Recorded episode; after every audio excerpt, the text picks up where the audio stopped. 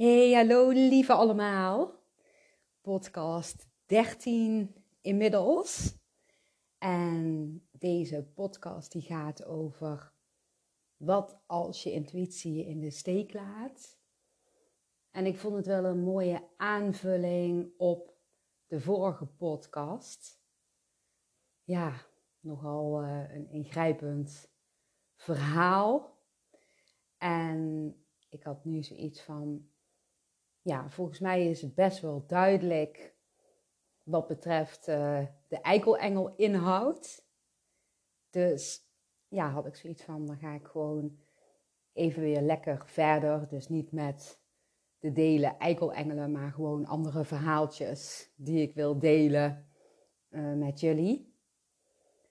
Maar even terugkomen toch nog op de vorige podcast. Ik wil jullie echt uit de grond van mijn hart bedanken voor de super lieve, hartverwarmende ja, berichten die ik heb mogen ontvangen. En ja, ik had nooit van tevoren kunnen bedenken dat er zoveel mensen zouden luisteren. En ja, dat het heel veel mensen ook blijkbaar heeft geraakt. Dat was wel een beetje mijn missie. En wat ik ook zo mooi vind, is dat sommige mensen hun verhaal zijn gaan delen. En dat vind ik echt zo knap, zo moedig. Ik weet hoe moeilijk het is. En ja, ik ben gewoon uh, ja, heel dankbaar daarvoor. En het delen van de vorige podcast heeft mij ook heel veel moois gebracht. Ik had toen de tijd nooit kunnen bedenken dat ik dit verhaal met iedereen die het dan ja, zou willen horen zou delen. Wie had dat gedacht? En voelt als een ja, overwinning, waardoor ik de eikel uit het verhaal ja, nog meer als een engel kan zien. En ik heb hele lieve en grappige reacties ook gehad. Iemand uh, die zei dat hij de eikelengel in het verhaal typisch een geval vond van eikelduivel. Ja, daar moest ik echt heel erg om lachen. vond ik echt een hele leuke reactie. En ik heb uh, ook een reactie gehad van Lonneke. Zij heeft een heel mooi boek geschreven trouwens. En dat boek heet Hechtingsplan. En dat boek gaat over hoe belangrijk de hechting, verbinding is tussen ouder en kind voor, tijdens en na de geboorte. En ook heeft zij haar ja, intense verhaal gedeeld in haar boek. En uh, ja, dit boek heeft heel veel helderheid en inzichten over hechten en onhecht, onthechten.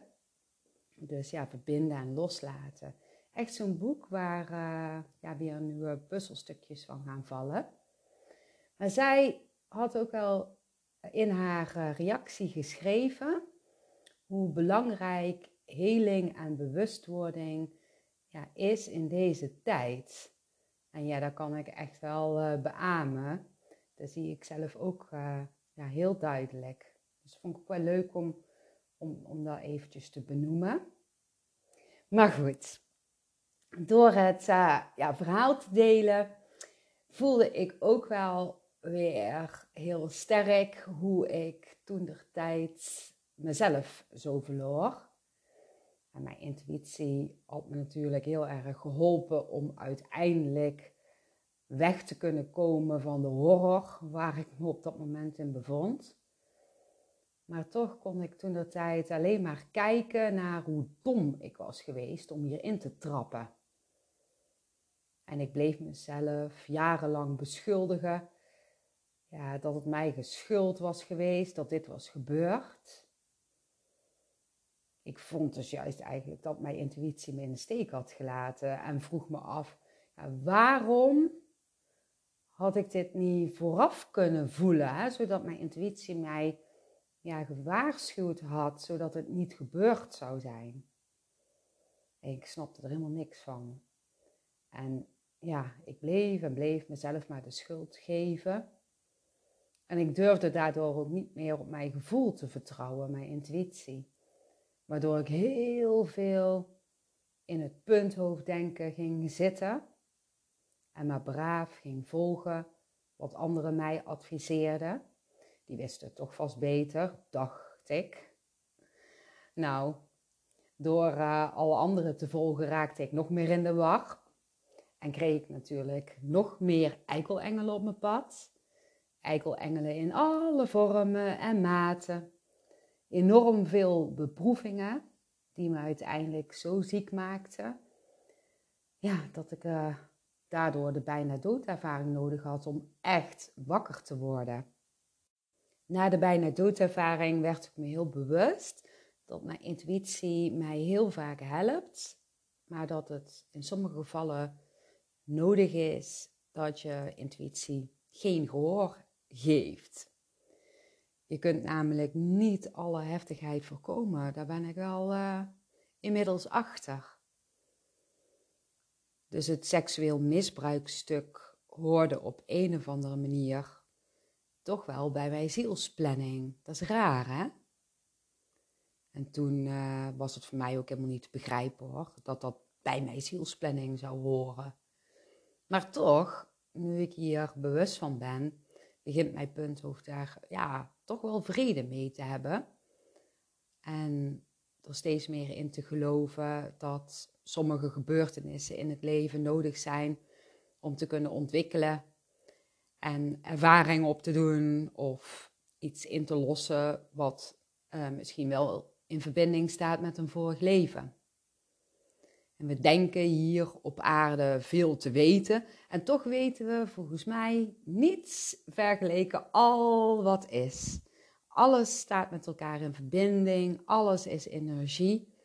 En er is ja, in mijn beleveniswereld niet alleen de aarde, maar er is veel, veel en veel meer. En dat alles, ja, dat is heel veel.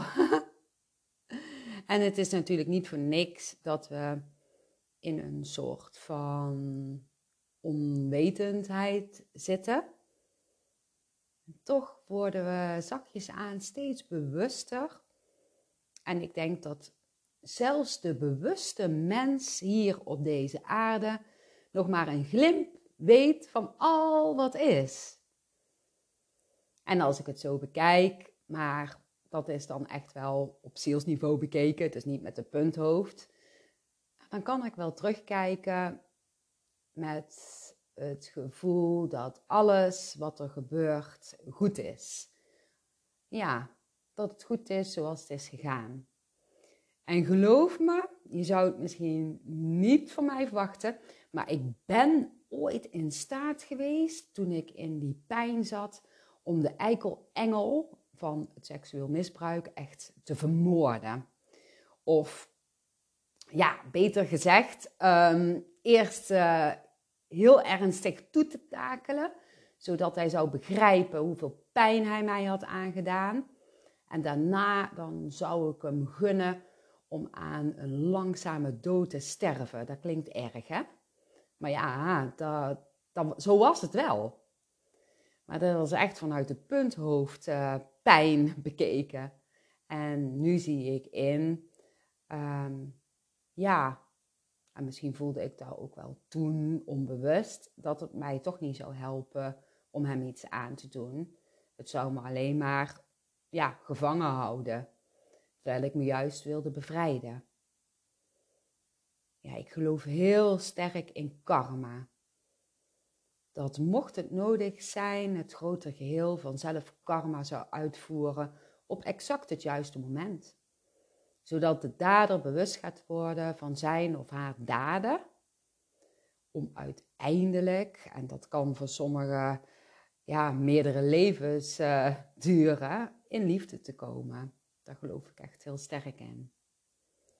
Maar even weer terug naar uh, intuïtie in deze tijd komt het intuïtieve stuk veel meer naar voren. En in veel gevallen kunnen we ja, heel goed aanvoelen wat goed is voor ons of wat uh, niet goed is voor ons. En ik zie wel dat steeds meer mensen daarna gaan handelen. En ja, in sommige gevallen voelen we gewoon even niet en hè, even niet wat uh, onze intuïtie ons aangeeft. En ook dat is oké. En het heeft zo zijn redenen, ook al weet je niet precies wat de achterliggende oorzaak is. Ik heb wel een, uh, een voorbeeldje hiervan. Ja, velen, denk ik, die luisteren, weten wel dat ik uh, de praktijk licht in jezelf heb. En ooit kwamen er twee mensen op mijn pad die zogenaamd happy waren in hun huwelijk, tenminste naar de buitenwereld dan. Maar ze kwamen bij mij omdat ze ja, toch wel wat relatieproblemen hadden.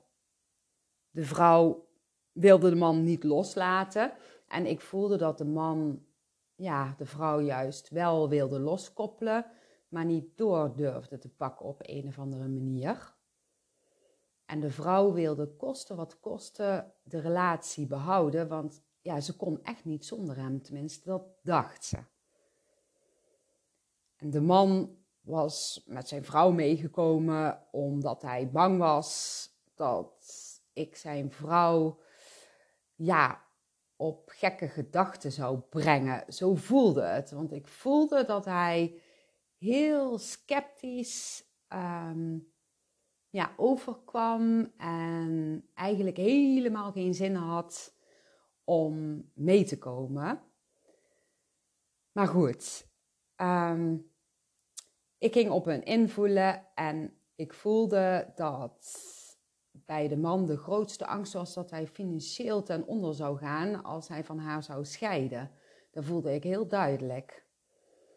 En ja, de man had echt iets hè, van, ja, wat doe ik hier en wat gaat zij allemaal zeggen? Ik, ik zag daar gewoon zo duidelijk aan hem. Daar straalde hij heel erg uit. En toen ineens, toen voelde ik in zijn weerstand dat hij iets verborg. Hij liet niet uh, het achterste van zijn tong zien.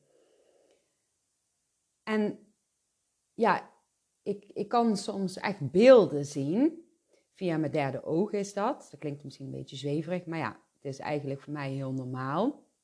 Want als je mij vraagt, ja, met welke ogen zie je het meest? Met je echte ogen of je derde oog? Dan zeg ik het derde oog. Maar ik zag bij die man ineens dat hij naast zijn huwelijk een hele tijd al, echt heel lang, een vriendin had waarmee hij echt intense liefde mee ervaarde. En toen zag ik dus, ja, intieme beelden, zeg maar. En ik voelde aan hem dat deze vrouw die hij dus had ontmoet, zijn liefde, hem heel gelukkig maakte. Maar zijn angst was super groot om voor het nieuwe te gaan. En ik voelde dat de vrouw van hem, hè, dus die hier ook aan tafeltje zat, helemaal niks door had. En uh, dat haar intuïtie haar ook helemaal niet aan had gegeven om er uh, ja, achter te komen hoe het echt werkelijk zat.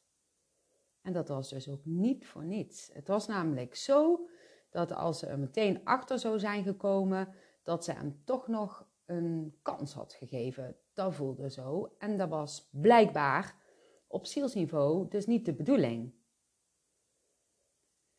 Nou, en uh, de man die uh, was nog steeds ja, vrij sceptisch naar mij toe. En ja, ik voelde dus nog steeds dat hij heel erg verlangde naar liefde, ondanks dat hij zo sceptisch voor mij overkwam, kon ik hem als het ware op zielsniveau voelen. En hoewel hij de hele tijd mijn blik ontweek, keek hij me ineens keek hij me aan. En ik las dat hij, ja, in zijn ogen las ik dat zo, dat hij kon voelen dat hij uh, wist dat ik zijn geheim wist. Echt heel apart. En zonder woorden, maar dan meer via de energie die je dan naar elkaar uitstraalt, liet ik hem weten dat ik helemaal niets zou zeggen over wat ik dus net had gezien. Maar ik wist dus heel duidelijk dat hij wist uh, dat ik het wist. En het was natuurlijk ook niet aan mij om uh, dat uit te gaan spreken, maar dat was aan hem. En toen keek hij weer uh, ja, naar beneden. En daarna voelde ik die vrouw in. En ja, ik voelde dat het tijd werd voor die vrouw dat ze in haar eigen kracht zou gaan staan. En dat ze het afhankelijk opstellen naar haar man toe los ging laten. Het was duidelijk ja, dat het niet meer zo lang zou duren voordat de waarheid naar boven zou komen. En we ronden het gesprek af. En ik gaf hem nog wel wat uh, ja, adviesjes om, uh, over eerlijkheid. Maar uh, ik voelde wel dat dat um, ja, heel moeilijk was. Het was wel een beetje een, een, een ongemakkelijke situatie eigenlijk. En ik voelde wel dat er nog wel een vervolg zou komen. En ja hoor, een dag nadat ze bij mij waren geweest, belde de man mij op. En hij zegt tegen mij: Jij weet het, hè? En ik zeg tegen hem: Ja, ik weet het. En uh, toen zei hij: Ja, sorry hoor, dat ik jou in zo'n lastige positie heb gebracht. Maar ja, ik ben gewoon zo bang. Bang wat andere mensen zeggen. Bang om alles kwijt te raken. En ik durf gewoon, ja, ik durf het gewoon niet te vertellen. En daarna, uh, na dat gesprek, of nee, dat was tijdens het gesprek, hij wilde een uh, nieuwe afspraak maken, maar dan dus zonder zijn vrouw. En hij wilde dan samenkomen met zijn uh, grote liefde. En ja, daarna zijn ze dus samen bij mij gekomen, hij en zijn grote liefde. En tegenover me zat gewoon een totaal andere man. Een man die ik eigenlijk op zielsniveau voelde um, toen hij zo sceptisch overkwam. Ik hoop dat jullie mij nog kunnen volgen trouwens. ja, dus de eerst zo ontwijkende, sceptische man was nu een open boek, kwetsbaar. Stelde hij zich op en wat een groot verschil. Prachtig om te zien. Ja, dat vind ik dan weer zo mooi, hè, zoiets. En uh, hoewel de angst om, ja, voor hem dan om financieel in de problemen te komen, ja, aan hem uh, knaagde, werd het wel tijd om de waarheid uh, te gaan uiten. Het kostte hem gewoon zoveel energie om steeds weer oneerlijk te zijn. En daarbij merkte hij ja, op dat hij zichzelf dus heel erg voor de gek hield. En uh, ja, hij was er eigenlijk klaar mee om steeds maar te doen of dat hij gelukkig was naar de buitenwereld. Maar ja, zijn punthoofd was bang. Bang voor verlies, bang voor de basis, bang om zijn huis te verliezen, bang om geld te verliezen. Terwijl het niet vertellen van de waarheid zijn energie aan het slopen was, waardoor hij steeds meer tegenslagen op zijn pad kreeg. Dat was ook heel duidelijk. Nou, heel mooi. Dezelfde dag heeft hij het nog uh, aan zijn vrouw eerlijk verteld. Heel knap van hem. En die vrouw die was natuurlijk, hè, is heel begrijpelijk, helemaal in shock. Want ja, ze had dus totaal niet gemerkt aan hem dat hij een ander had. En ze had echt het gevoel dat ze ja, ook in de steek was gelaten. Uh, ja, of dat haar intuïtie haar in de steek had gelaten. Het gevoel dat ze had gefaald. En toch was het nodig dat ze het niet had gevoeld. Dat voelde ik heel duidelijk. En ik voelde dat omdat ja, ze anders hem toch nog een kans had gegeven. En dan was het proces allemaal veel langduriger geweest. En ja, de tijd was rijp voor vernieuwing. En nu was ze ja, wel zo geraakt dat er ja, definitief een einde kon uh, komen aan het huwelijk. Ze kon nu definitief de knoop doorhakken, hakken, hakkelen, wou ik zeggen, hakken en loskoppelen. En ja, zo begon ook haar nieuwe leven. En ik begeleide haar een hele poos in het proces. En uiteindelijk vond ze haar kracht. Niet speciaal door mij hoor, want ze heeft er zelf super hard aan gewerkt. Ik heb er alleen maar wat inzichten gegeven. En door voor haarzelf te kiezen, kwam ze dus uh, in die kracht en trok ze daardoor veel meer mensen naar haar toe die haar accepteerden zoals ze werkelijk was.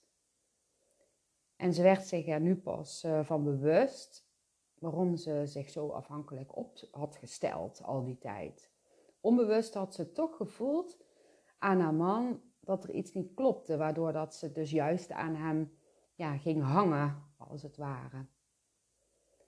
En een paar jaar later, toen ze volledig voor haarzelf uh, ja, kon gaan zorgen, haar basis ook op orde had gebracht en ja, zoals ik altijd zeg, uh, het roer in eigen handen nam. Ja, wat er toen gebeurde was weer ook zo mooi. Toen kwam ook haar zielsliefde op haar pad.